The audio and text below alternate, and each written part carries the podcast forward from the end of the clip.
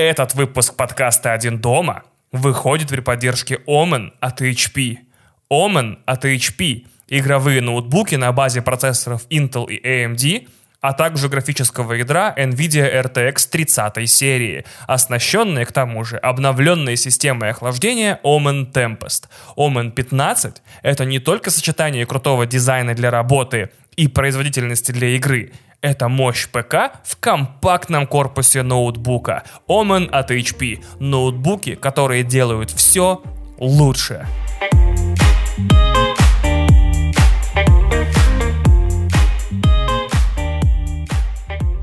Привет, дорогие слушатели подкаста «Один дома». Э, дорогие слушатели, кстати, это только почти что исключительно те, кто подписался на подкаст, поставил лайк, влупил там 5 звезд, 10 из 10, 8 лун из 5 солнц, а плюс или что там позволяет ставить ваше приложение для прослушивания подкастов. Также это те, кто еще написал отзыв, там не забыл посоветовать друзьям послушать и подумал о том, чтобы поддержать подкаст на Патреоне, Бусти и где-то там еще не подписался на Patreon Бусти и что-то еще, а просто, так сказать, прикинул писю к носу. Типа, стоит ли эта поддержка того или нет. Я не настаиваю ни на чем, но прошу, так сказать, рассмотреть варианты. А вот те, кто не сделал все эти процедуры, он их не совершил, это недорогие, я бы даже сказал, бюджетные слушатели, такие basic слушатели, слушатели эконом-класса, типа, я вас до конца выпуска, конечно, обещаю, точно довезу, но не факт, факт, что в салоне будет чисто, а также будет приятно пахнуть, и музыка будет хорошая. И то, что я буду еще на русском языке нормальном в процессе разговаривать. Это был, по-моему, расизм. Вот, ну не, не важно. Очень рад вас приветствовать на нашем маленьком фестивале. Что там у нас на календаре? Октябрь, да? Э, пускай это будет Октоберфест, только вместо пива у нас будет лица контент. Вот, сказал так сказал. Что это за выпуск? Почему он так называется? И чего вам, в принципе, ожидать от будущего? Напомню, что я бы от будущего на этой планете и в этой стране ничего хорошего бы не ожидал. Но конкретно этот подкаст в ближайший месяц будет экспериментально существовать в следующем режиме. Сейчас расскажу. Значит, несколько недель назад я выступал соведущим в подкасте «Не занесли», и, как обычно, в моменте забился с Максом Ивановым, который, как никто, умеет мотивировать несчастных подкастеров, э, на что за месяц выпущу 4 подкаста, каждый из которых будет пародией, или даже скорее антиподом, их подкастов с Патреона. То есть у пацанов из «Не занесли» в Патреоне есть очень крутые подкасты, которые образуют собственные подкаст-сериалы. Не в смысле, что там сквозной сюжет, а просто, что там выпусков много. И у них, к примеру, есть подкаст «Разогрев», где они просто полчаса-час разговаривают про жизнь. Э, я решил, что в пику подкасту «Разогрев» из подкаста не занесли, у меня будет подкаст «Cooldown», который будет исключительно про видеоигры, и э, ни одной вообще штуки про меня в этом выпуске не будет. И у них выпуски «Разогрева» выходят без монтажа, а у меня будет столько монтажа, сколько вообще возможно будет сделать Кристине за отведенное на монтаж время. И the да, впереди, кроме выпуска, еще три, но они тоже будут пародиями, антиподами, но совершенно другими. Я пока не буду раскрывать карты, пускай это будут забавные, приятные, смешные и классные сюрпризы. Я назвал этот месяц, октябрь, э, в истории подкаста «Один дома» Иванов челлендж и готовился никогда к нему не приступать, но судьба распорядилась иначе. Э, ко мне пришел, как вы уже слышали пару минут назад, спонсор и юридически, документально, контрактно на крови обязал меня выпустить 6 выпусков до 31 октября, включая предыдущие. Так что контента в этом месяце будет столько, сколько вы в принципе в состоянии послушать. Сколько было жалоб за эти годы во всех соцсетях, где можно присылать какие-либо сообщения. Чувак, ты выпускаешь один выпуск в месяц. Пожалуйста, можно почаще, бро? Пожалуйста, по-братски, можно подкаст будет выходить почаще? Ну, вы просили почаще, вот вам настолько часто, насколько это вообще более-менее физически возможно. Я заранее прошу прощения за две вещи. Я извиняюсь, товарищи. Первое за то, что получается, что чтобы выпуски выходили часто, нужно, чтобы у меня был спонсор. Да, это получается такой подкастинг по Моргенштерну. Не горжусь, но и стесняться этого не собираюсь. Да, получается, что делать подкаст по расписанию я умею только одновременно на зло кому-то и за деньги. Делать деньги, блядь, По отдельности, видимо, для меня это уже не мотиваторы. Мне немного стыдно, что это так, но поделать с этим я ничего не могу, во всяком случае, на данный момент. Получается, что в этой ситуации, где выпуски выходят раз в неделю, но как бы за деньги спонсоров и на зло и на зло Максиму Иванову, все все равно выигрывают. HP продаст больше своих ноутбуков, предположительно. Я увезу Кристину на вырученные средства в Турцию на неделю в пятизвездочный резорт. Замечательный мужик.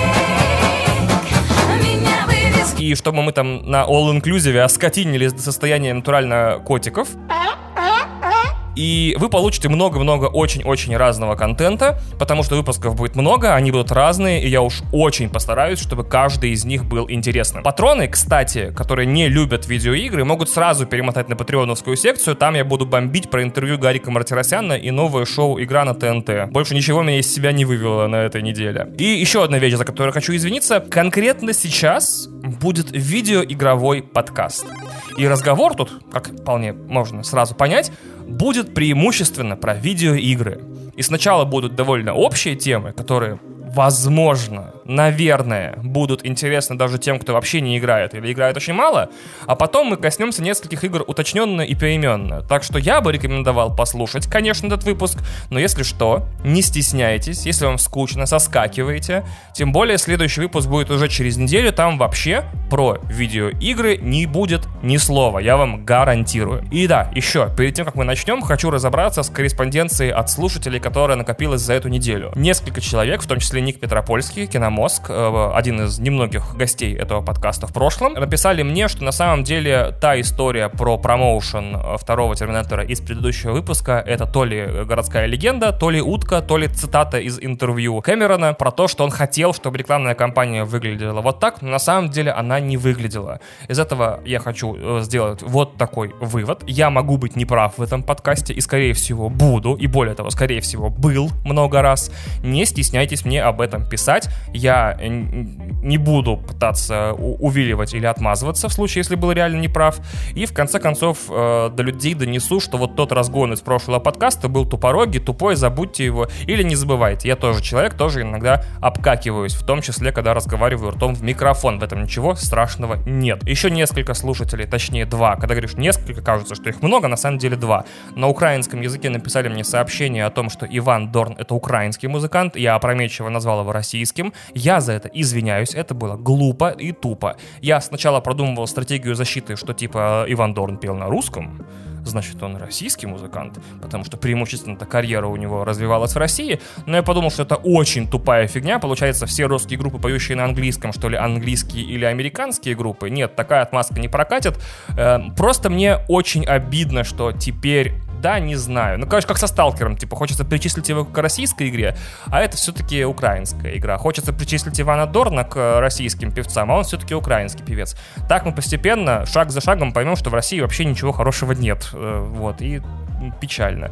Опять же, спасибо Украине за Ивана Дорна, и спасибо всем тем слушателям, которые меня а, одернули, наверное, даже поправили, потому что это правда. И еще одна история. Один из слушателей написал, чувак, по-братски, бро, чувак, посмотри, пожалуйста, сериал «Игра в кальмара» корейский. Я такой, я не буду его смотреть, у меня нет времени. Он такой, окей, бро, и на этом наш диалог прервался. Я, тем не менее, через несколько дней совершенно случайно сел его смотреть, и сериал оказался очень крутой. Ну, как? не совсем прям очень крутой, но крутой. Попытался найти в куче-куче-куче своих сообщений, в куче-куче-куче социальных сетей, кто же мне где это писал, и не могу найти. Искать, наверное, не буду, но, бро, по-братски спасибо. Спасибо, что как бы оказался тем голосом, который меня хоть чуть-чуть приблизил к просмотру корейского телесериала. Про сериал «Игра в кальмара», наверное, будет в этом подкасте, но значительно позже.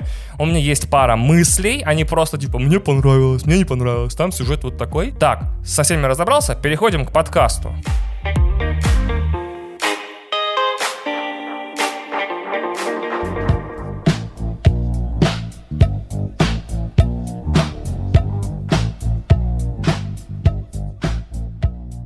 Есть один хороший игровой подкаст, и называется он Triple Click. И я, к моему большому сожалению, перестал их слушать, потому что мне не очень интересно слушать про видеоигры людей, которые говорят про них скучнее меня. Обращу внимание, что я именно про речь и разговоры, потому что вот трое ведущих разбираются в играх в 6 раз суммарно по ощущениям лучше меня, просто в их обзорах и в их диалогах нет какой-то искры божьего гнева, я не знаю, как это назвать. Но при этом я вот уже несколько лет слушаю их новогодние выпуски. У них есть классная традиция по тому, как именно подводить итоги года. У них есть классические видеоигровые итоги года, когда они просто разговаривают о крутых играх за последние 12 месяцев. Но есть у них и один очень-очень крутой выпуск каждый год, который мне прямо супер интересно слушать, и я вот э, от него отказаться вообще никак не могу. В нем они озвучивают свои прогнозы на год. Ну, примерно там по 10 пророчеств вроде на каждого из троих ведущих. Потом через год они собираются, решают и рассматривают, какие из этих пророчеств можно считать сбывшимся, и э, тот из ведущих, у кого voor пророчеств сбылось больше, тот выбирает игру, в которую остальные двое ведущих играют, и они потом еще один дополнительный выпуск ее обсуждают. Ну, то есть в выпуске они сначала подсчитывают пророчество прошлого года, потом, значит, подбивают очки, выбирают победителя, а потом озвучивают пророчество на будущий год. И там, кстати, очень интересные иногда предположения, некоторые довольно фанбойские, некоторые прям индустриальные, некоторые безумные, некоторые прям апокалиптические. Очень крутая идея, и мне очень жалко, что она довольно хреновенько адаптируется к сольному подкасту, в том числе про видеоигры. Так вот, когда я в январе этого года услышал прогноз одного из ведущих Triple Click, что дефицит консолей продлится весь год, или консолей, блин, как уж правильно, я так фыркнул, мол, типа, ну да, типа, конечно, ну что еще, типа, может быть, все крутые игры еще перенесут на 2022, а? И вот забавно видеть 10 месяцев спустя, точнее даже наоборот, забавно 10 месяцев спустя не увидеть на прилавках магазинов ни разу новые приставки. Забавно, наверное, не то слово, скорее всего, тут подходит ого-го, вот так говно. Давайте немножко разберемся, что вообще произошло, и если вы вдруг не технический специалист и не видеоигровой журналист, то, возможно, вам сейчас будет очень интересно. Существует такая невероятная, прекрасная вещь, как полупроводники. Это не начинающие проводники интерны в поездах. Мне интересно, эту шутку я шучу, типа как тысячный или десятитысячный дебил, который до нее додумался. Так вот, а, полупроводники — это основа производства всей электроники с чипами. И Господь свидетель, в последнее время электроники с чипами стало слишком много. Даже в моей электронной сигарете есть чип, куда уж там про вещи разговоры вести вроде машин, компьютеров, смартфонов, планшетов и другой потребительской электроники вроде телевизоров, роутеров там и так далее, и так далее, и так далее. Вообще, вот такое простое упражнение. Вспомните себя 15 лет назад и посчитайте, сколько электроники с чипами было у вас на себе в то время и прикиньте, сколько из них вы выносите с собой из дома сейчас. Там 4, 5, 6, 7.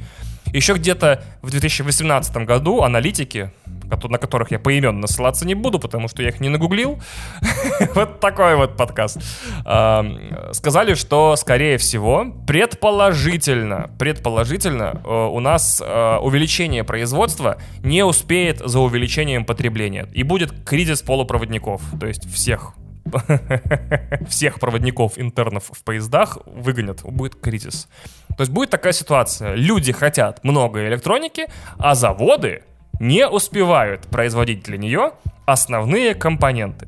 И дальше вот сложилась ситуация, в которой обидно было бы, если бы случилось какая-то гипотетическая, не связанная ни с чем, ни с какими там болезнями или вирусами, ситуация, где почти люди почти всего мира сели по домам и принялись то по работе, то со скуки скупать электронику, типа ноутбуков, планшетов, телефонов, приставок, телевизоров, а заводы где-то, где-нибудь, например, в Китае, вдруг по каким-то тоже условным, никак не относящимся к городу Ухань причинам стали на несколько месяцев. Короче говоря, именно по причине COVID-19, еще потому, что кто-то додумался добывать деньги из электричества и видеокарт, э, у нас очень-очень печальная ситуация на рынках практически всего электронного, от приставок, которых просто нет в продаже, до видеокарт, которые стоят сейчас как поддержанный Deo Matiz. И при этом приставки все равно продаются как пирожки. По моему опыту, не было вообще ни одного дропа в сетях электроники, когда новые приставки, особенно PlayStation 5,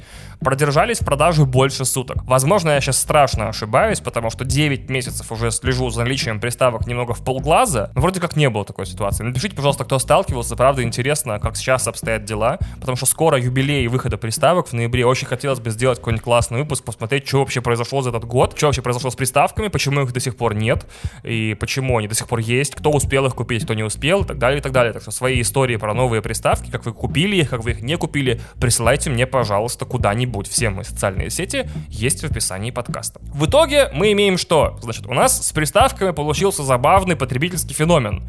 Типа, из-за своей редкости и сложности обретения, потому что, чтобы купить приставку, сейчас нужно пройти сложнейший квест там с регистрацией по талонам, с чатами, с ботами, некоторые из них, из которых платные, с очередями и прочим-прочим. И из-за своей редкости и сложности обретения приставки из потребительской премиальной электроники, которые они были, превратились в, я не знаю, какое тут слово лучше подобрать, в рарный айтем. То есть получается, что у них теперь намного больше общего с коллекциями Supreme, Vitmo, Off-White или еще каких-то марок, которые искусственно создают дефицит новых коллекций.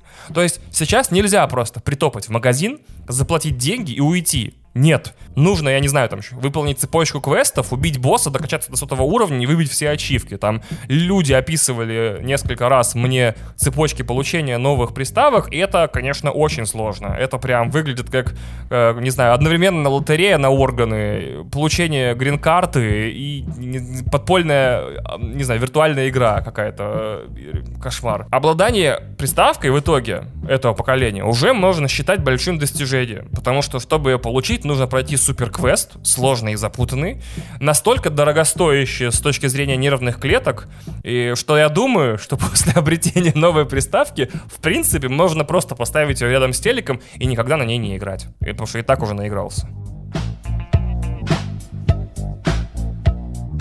Теперь давайте к самим играм. Есть такой сайт, metacritic.com, который занимается тем, что агрегирует оценки игровых журналов и сайтов в какое-то единое число, выводя какую-то главную, единую, значит, э, первостепенную оценку игры из всех ее оценок в интернете. Про то, что он куда больше вредит, чем помогает индустрии и покупателям, можно вообще записать отдельный подкаст, но мы сейчас поговорим о самой странной части сайта metacritic.com, это оценки игроков. То есть на этом сайте есть средний балл, на который которые могут влиять только издания и редакции игровых СМИ, и есть балл игроков, на которых может влиять даже человек, который в игру не играл и не собирается. И так вот, эти самые игроки на Метакритике за последний месяц обрушились на почти все вышедшие недавно игры и утоптали им баллы по ряду причин, в основном технических.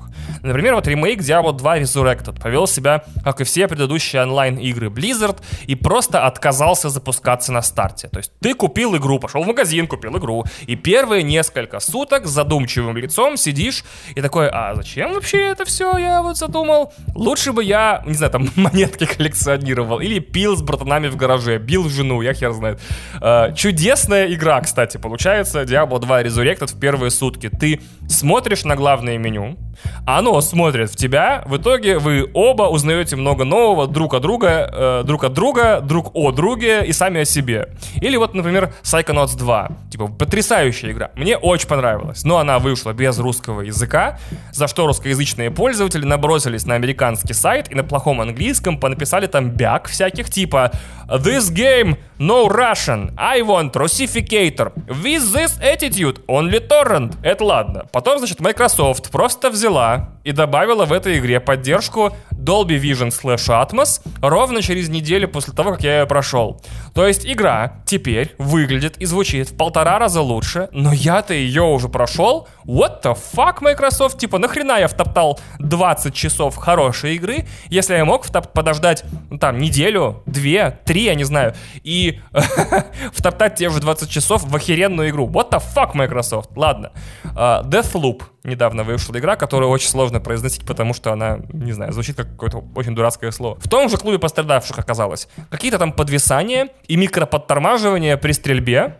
Э, у нее там всплыли и у для Arkane разработчика. Это классический симптом. Кто же знал, типа... Ну, я представляю себе эти ребята, которые разрабатывали игру. Прекрасные люди, замечательные, талантливые, все такое. Но в какой-то момент они такие, да блин, ну кто же знал, что мы игру разрабатываем к 14 сентября этого года? А не к 14 сентября следующего. Блин, знали бы мы бы, блин, вот примерно такая класси- классика, просто классика. И вот я уже давно наблюдаю за тем, как ярость геймеров равномерно течет в разных направлениях. То против чернокожих ЛГБТ и женщин, то против чернокожих ЛГБТ женщин, то вот против лингвистического ущемления, то против того, что игра технически не завершена на момент выхода. То есть вот такие. При этом я давно подписан на subreddit э, Patient Gamers, терпеливые геймеры, и смотрю, что в итоге оказывается это самое нетоксичное геймерское место в интернете. То есть там какой-то чайный клуб, натуральная атмосфера академических бесед. Все очень вежливо, чинно, ноль злобы, ноль раздражения. Люди такие, а порекомендуйте игру на выходные? О, какое пристрастие у вас к каким жанрам? А, я люблю стрелялки. О, попробуйте зарекомендовавшие себя и получившие множество наград вот эти игры. Я такой, what the fuck? Кто из вас первым друг друга пошлет нахер или, не знаю, назовет Гитлером? Вот, это очень странно, очень. Очень, поначалу пугает, скажу честно. Поначалу эти ребята на Patient Gamers пугают, потом ты потихоньку привыкаешь, потом наоборот на все остальные места в интернете смотришь как на клоповники. И вот почему? Почему они там так добро общаются и почему там ноль токсичности? Не потому, что там, не знаю, плод-твист, только женщины. Это было бы смешно, да? Или потому что туда можно писать только тем, кто хоть раз занимался сексом с живой женщиной по согласию. Папау! Нет, нет, на самом деле в Patient Gamers э, не покупают и не обсуждают игры в течение года после их выхода. То есть там есть мораторий на обсуждение игр в течение года после их выхода. То есть купить ты можешь что угодно, просто заядлые члены сообщества не покупают, но вообще все сообщество не обсуждает игры. То есть для них Киберпанк выйдет в декабре этого года, через там, два, по-моему, три месяца. И я очень задумался, что вау, оказывается, в видеоиграх, как и во многих других вещах, в жизни неторопливость и воздержание — это путь к счастью. И я немножко об этом еще задумался, потому что у меня слишком много свободного времени, чтобы думать о том, как получать от видеоигр удовольствие, а не просто в них играть. Я увидел только плюсы в этом решений. Смотрите, во-первых, цена. Ни одна игра, за очень редкими исключениями, спустя год не стоит те же свои там 60-70 долларов, которые она стоит на старте. Она либо уже к этому моменту на скидках, либо ее базовая цена давно упала до 40 долларов или даже ниже. Скоро вот Cyberpunk 2077 год, его на PlayStation на распродаже прямо в момент записи этого подкаста можно взять за 200, что более-менее, насколько я могу судить, чуть ли там не меньше половины цены в день выхода или чуть больше половины цены. Во-вторых, скорее всего, все в этой игре уже к этому моменту починили. Потому что тут нужно смотреть правде в глаза. Очень-очень-очень-очень мало больших игр выходят сейчас, в день выхода, готовыми. Потому что, мне кажется, уже нужно привыкнуть и смотреть правде в глаза. Очень-очень-очень мало игр больших выходят сейчас, в день выхода, готовыми. Ну просто вот так получается. Я не знаю, что, кто виноват. Я не знаю, что происходит. Даже супер хай профайл, мегапопулярные супер квадруполые релизы этим страдают. Так что если компании с мегабюджетами страдают такими проблемами, то дело как минимум не в деньгах и не в компаниях, а, видимо, в чем-то еще. В-третьих, в эти игры уже допилили всякие дополнительные бесплатные или платный классный контент. Как было с той же Цусимой. Или не контент, а то, что называется Quality of Life Improvements. Такие маленькие улучшения, которые позволяют играть приятнее, лучше, удобнее и так далее. Например, в той же Цусиме не было это сейчас очень странно будет звучать, конечно, как бы сейчас с, с этим, с отставленным мизинцем буду говорить.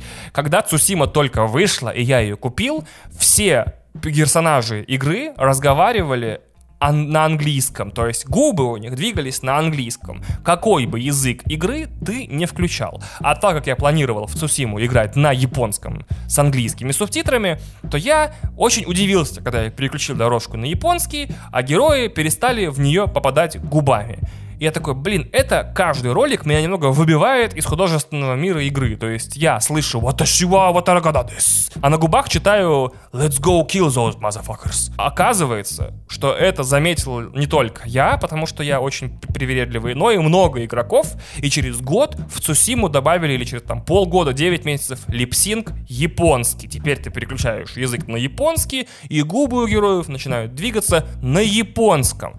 То есть я купил игру на старт, старте, прошел ее, я не скажу, что с мучениями, но как бы с немножко таким, знаете, обстановка не по кайфу. И теперь, получается, эту штуку убрали. Ну зачем мне второй раз проходить Сусиму? Она не настолько крутая. В общем, в итоге получается, что игры действительно нужно брать через год. И противники этого подхода говорят, ну слушай, ну, конечно, через год это ты загнул. Как же хайп? А я хочу ответить всем этим ребятам, что я не понимаю, что такое хайп в видеоигре и в чем он состоит. Получается, что только в том, что люди, которые, как правило, два слова не могут связать в нормальное предложение, в какой-то период, значит, календаря много об этой игре говорят а через год не будут.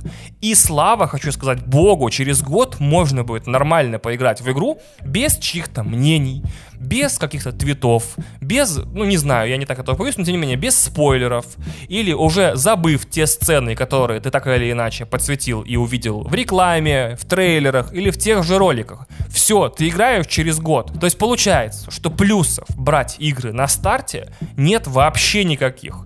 Ты покупаешь по полной цене игру, в которой абсолютно гарантированно есть баги или глюки или гличи, в которые еще не успели добавить никаких приятных плюшенций. И играешь в нее, параллельно читая, простите меня, всяких типа тупорезов, ложков, из-за чего очень сильно, может быть, у некоторых, конкретно у меня, страдают впечатления. Я вот очень ждал Deathloop. Я его дождался, почитал хвалебные обзоры, увидел темы, значит, на форумах и в Reddit про ее глюки и отложил покупку на 100 дней. Если и тогда нужно будет подождать, если состояние не исправится, просто уже в следующем году скачаю из Game Pass. Понятно, что игра через год после выхода просто выйдет в Game Pass. Куда мне торопиться? Куда? Никуда не денется. Ни игра, ни я, сказал он и попал под бензовоз. А, более того, я абсолютно уверен, что тот же Battlefield 2042 будет невозможно играть на старте вообще.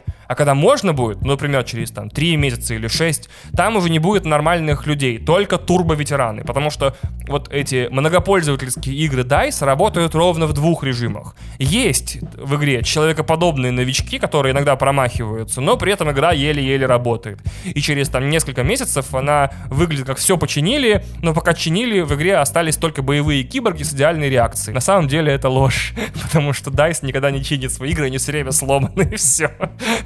И еще один пример, вот заключительный, козырный. Смотрите, представляете, если бы игра, любая, любая видеоигра, в день выхода распространялась бы бесплатно, но с каждым месяцем она бы дорожала, там, например, на 2 доллара а из нее удаляли бы уровни, функции и механики, и еще докидывали багов. Вот тогда имело бы прямой смысл покупать игры как можно быстрее, сразу и скорее их проходить.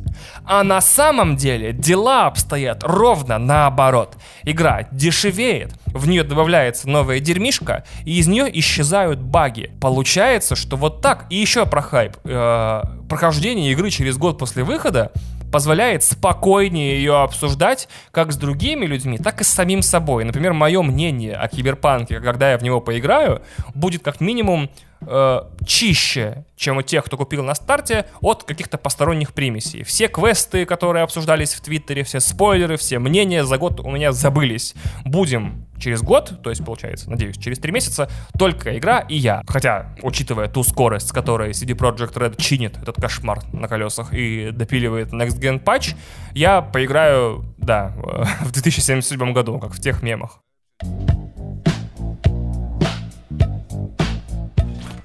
Одна из моих любимых видеоигровых новостей последнего времени это то, что в Китае правительство теперь позволяет детям играть только в течение одного часа три дня в неделю. Все комментарии, которые я читал на эту тему на видеоигровых сайтах, разнятся в диапазоне от «это кошмар», до «это полный, беспросветный, чудовищный кошмар».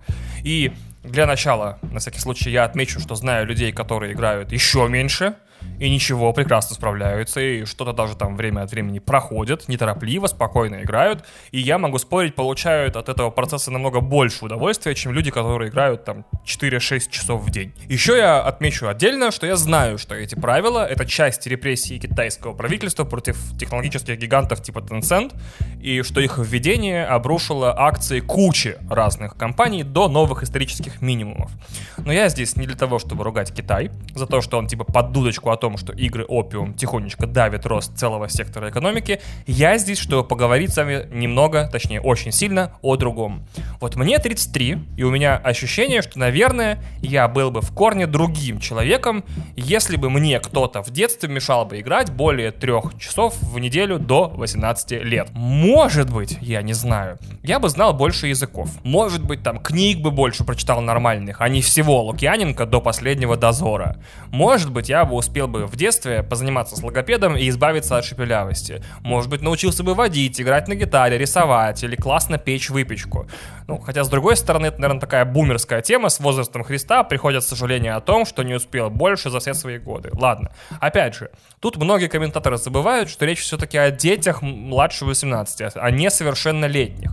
И как только тебе исполняется 18, предположительно, в Китае ты можешь хоть целые сутки не вылезать из игр. Во всяком случае, ограничений для совершеннолетних э, в Китае я быстро в интернете не нашел. Может быть, плохо искал. Точнее, так скажу. Ограничения для взрослых китайцев в Китае точно есть, но, наверное, они не очень связаны с видеоиграми. Или я плохо погуглил. Если вы гуглили лучше, пожалуйста, опять же, напишите мне. Опять же, давайте возьмем некое идеальное государство, существование которого не осложнено никакими политическими нюансами. Условно, давайте возьмем Норвегию как пример. Так вот, ограничения на видеоигры э, несовершеннолетним детям может освободить время, в том числе на то, чтобы найти и попробовать другие занятия и хобби. Типа, ты до 18 лет играешь в игры с ограничениями, но еще параллельно смотришь кино, сериалы, слушаешь музыку, книги слушаешь, или читаешь, или что там дети сейчас делают, смотришь ТикТок, и как минимум к 18 приходишь с большим кругозором, чем знание биографии всех персонажей Доты или исчерпывающий лор Фортнайта. Опять же, ограничения это круто, и они порождают разборчивость. То есть, если бы вам можно было смотреть один фильм в месяц, это бы точно был крутой фильм, который бы вы смотрели так внимательно, что вам никакой кат-закрэп никогда бы не понадобился. И вот если бы дети, условно этой страны, опять же, Норвегии, не Китая, играли бы 3 часа в неделю, они бы как следует выбирали игры и то, как в них играть. То есть есть у тебя 3 часа в неделю. Это примерно 5-10 карточек Warzone или сюжетная голова в другой игре, или несколько забегов в какой-нибудь рогали. Короче, не будет человек, у которого время в игре ограничено, причем так строго, тратить его на плохие игры, которые ему не интересны. Опять же, своим условным, несуществующим потенциальным детям из параллельной вселенной я бы ограничил время не часом в день, а все-таки двумя, чтобы, ну, я все-таки не зверь, я не Си Цзиньпинь, я условно хочу, чтобы мой ребенок мог за выходные пройти кампанию Call of Duty. Мне кажется, вот эта вот единица измерения. Компания Call of Duty, там, 6-8 часов. То есть, или, типа, давал бы такой билетик на 6 часов э, игры на неделю со сгоранием времени в понедельник и его восстановлением еще 6 часам. То есть, можешь играть все воскресенья напролет, но в остальные дни, типа, sorry, not sorry. Научила бы, может быть, это и меня в том числе, менеджменту времени раньше того, как он понадобится э, этому маленькому замечательному человеку. Короче, я вообще не вижу в ограничениях для несовершеннолетних ничего ужасного. Кроме того, что ограничивая одно увлечение, я бы хотел, чтобы люди стимулировали другое. Типа, игры у нас на контроле, ну ты посмотри кино, есть классные фильмы. Даже для 16-летних детей есть классные фильмы, классные сериалы, классное все. Не надо вот этого всего. Не надо, блядь, спускать все в свободное время в одну, так сказать, лузу. Но опять же, я не могу давать такие советы, я не педагог. Хотя, стоп. Блин, я ж педагог. я педагог. Совсем забыл. Блин, у меня же неоконченная вышка педагогическая. Уф! Слава богу. Так вот, теперь вы можете ссылаться вот так на меня. Смотрите, педагоги говорят вот так, как между делом. Не надо акцентировать внимание на том, что у меня вышка не окончена. Что ограничения на игры для несовершеннолетних — тема. Опять же, еще раз повторю, ограничение, не, не запрет, не та херня, которая сейчас после каждого шутинга начинается. Не надо запрещать детям игры, они только больше в них будут играть. Ограничьте, показав эти самые дополнительные опции, типа игры, игры, 6 часов в неделю. Все остальное отрывайся просто. Есть классные книги, ты охереешь. Так что вот вам педагогический подкаст.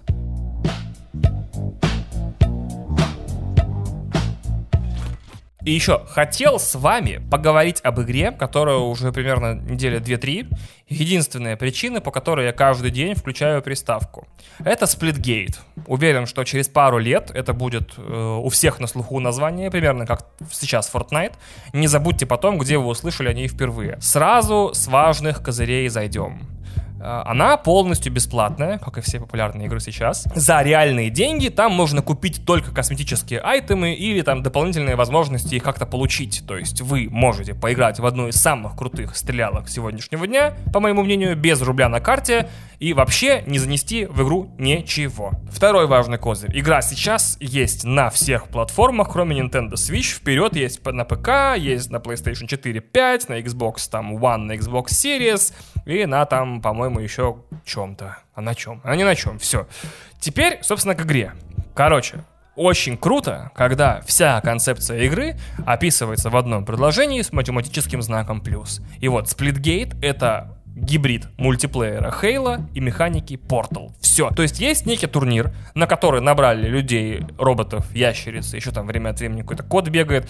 Э, и вот в этом турнире они перестреливаются друг с другом из оружия. И есть карты, как и во всех турнирах, как и во всех турнирных играх и арена-шутерах, начиная там с Unreal Tournament и Quake 3, на которых разбросано оружие. Видов оружия мало, но каждое тактически незаменимо. То есть нет в игре ситуации, где у тебя есть выбор из 10 штурмовых винтовок и пяти типов дробовиков, которые друг от друга вообще не отличаются при этом. То есть есть одна штурмовая винтовка и один дробовик. Все. Видов оружия намного больше. Там еще есть, например, пистолет, э, пистолет-пулемет, э, тактическая винтовка, винтовка, стреляющая отсечками по три, гаусган, ракетница. Но э, не бывает двух дробовиков, нет двух пистолетов, нет двух штурмовых винтовок, нет двух ракетниц. Все. То есть каждый тип оружия представлен одним референсным, единственным экземпляром.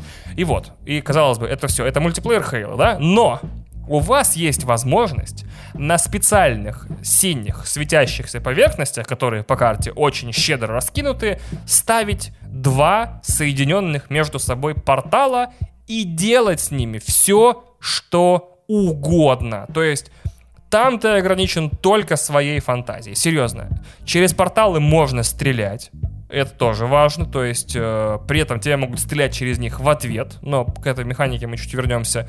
То есть есть ситуации, где человек шкерится в темном углу карты, открывает там портал и открывает второй портал где-нибудь на возвышении. Готово. У него снайперская позиция сверху, а он в это время где-то там внизу шкерится. Все. Можно заходить противникам за спину, то есть на вас бежит чувак через коридор, вы ему за спину кидаете портал, э, рядом с собой кидаете портал, забегаете, и вот пак, вы уже у него за спиной и стреляете ему в спину, все, готов. Можно открыть портал над скоплением врагов через пол карты, э, открыть портал рядом с собой и ПЭО зарядить туда ракетой. Все. Можно открыть портал где-нибудь, э, вообще где-нибудь на карте, и открыть портал на огромной платформе, которая там в 100 метрах внизу карты, до которой там падать еще некоторое время, и так как ускорение сохраняется, вы просто можете падать в портал, вылетать из другого портала, как из катапульты, и летать над картой, всех расстреливать. То есть все, что можно в портал, можно здесь. Можно держать портал открытым у себя на базе, чтобы в любой момент, когда станет жарко, туда вернуться. Можно все, что угодно. И там есть несколько дополнительных деталей, типа каждый игрок может видеть только сквозь свою пару порталов, но проходить может через любые, через дружеские или вражеские, вообще без проблем. Свои порталы можно удаленно одним нажатием кнопки закрывать по одному, а вражеские порталы нужно закрывать специальными гранатами, ну, как специальными, единственным, больше гранат в игре нет. И все, все, вся механика. Есть порталы, ты можешь смотреть только через свои, стрелять и переходить через все, закрывай чужие, чтобы у них было меньше возможностей для отступления, закрывай свои, чтобы отрезать возможно, противникам возможность тебя преследовать. Э, стреляй, побеждай. Все. И это простота в итоге делает игру аддиктивной до невозможности. То есть я не могу, я вот возьму, я Иван Толачев, я зависим от Splitgate. Я не могу, я каждое утро сажусь на полчасика, иногда вечером сажусь на полчасика, и мне все равно этого мало. Я прям не могу. И там все есть. Есть обычный режим, то есть типа ты Team Deathmatch, э, Domination, King of the Hill, то есть э, когда точка одна, и она путешествует по карте.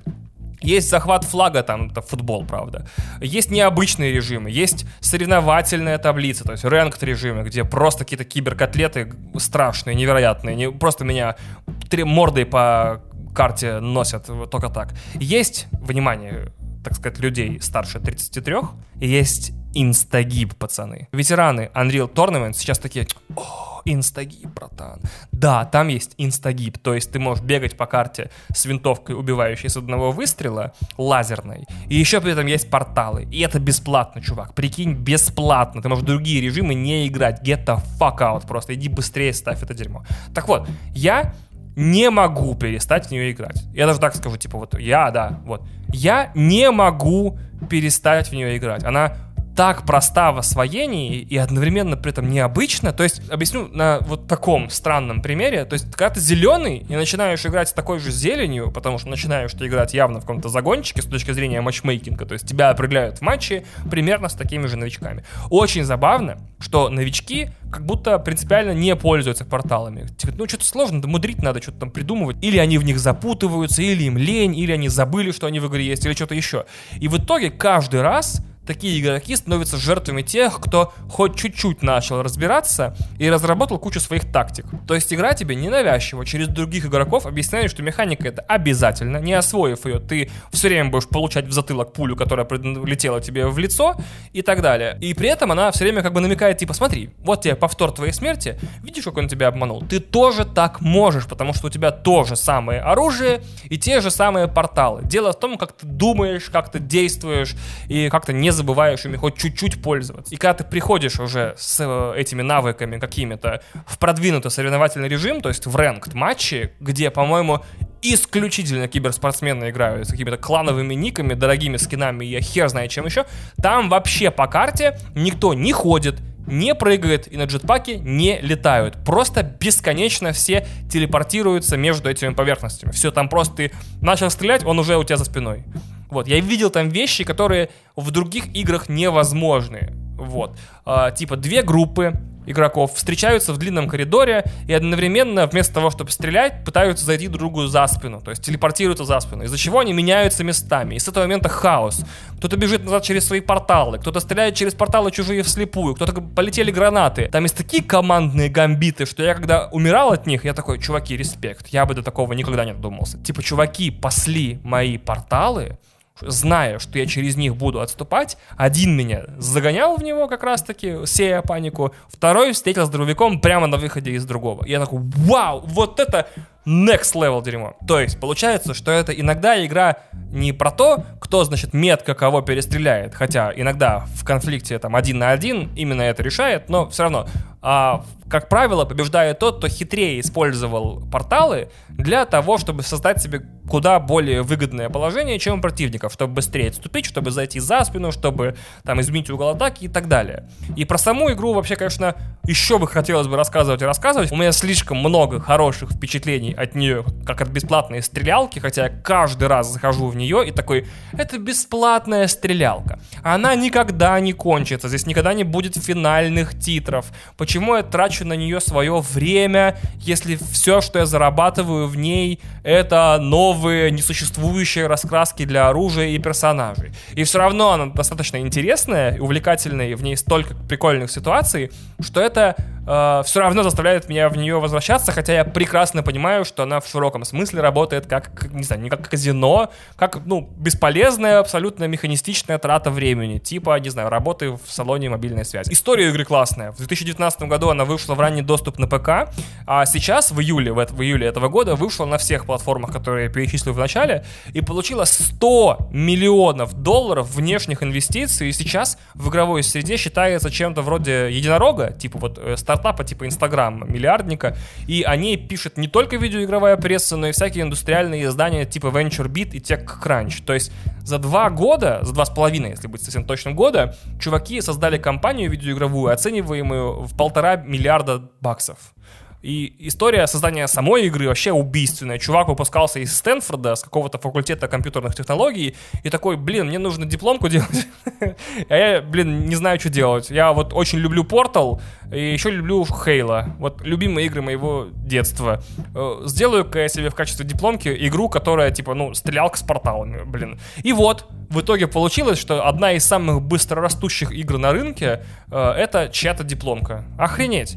Итак, говорят, что э, сами разработчики говорят, что игра на вырученные деньги будет пропорционально увеличиваться, и что вот тот сплитгейт, который вы можете поиграть сейчас, это в лучшем случае 25% от той игры, которую они хотят сделать. Я очень персонально надеюсь, что у игры появится режим типа Big Team Battle в Halo, то есть какой-то режим там 12 на 12 или 15 на 15, где будет еще и техника, может быть порталы для техники или может быть что-то еще, и где, ну или типа что-то вроде Unslot, помните, для Unreal Tournament 2004.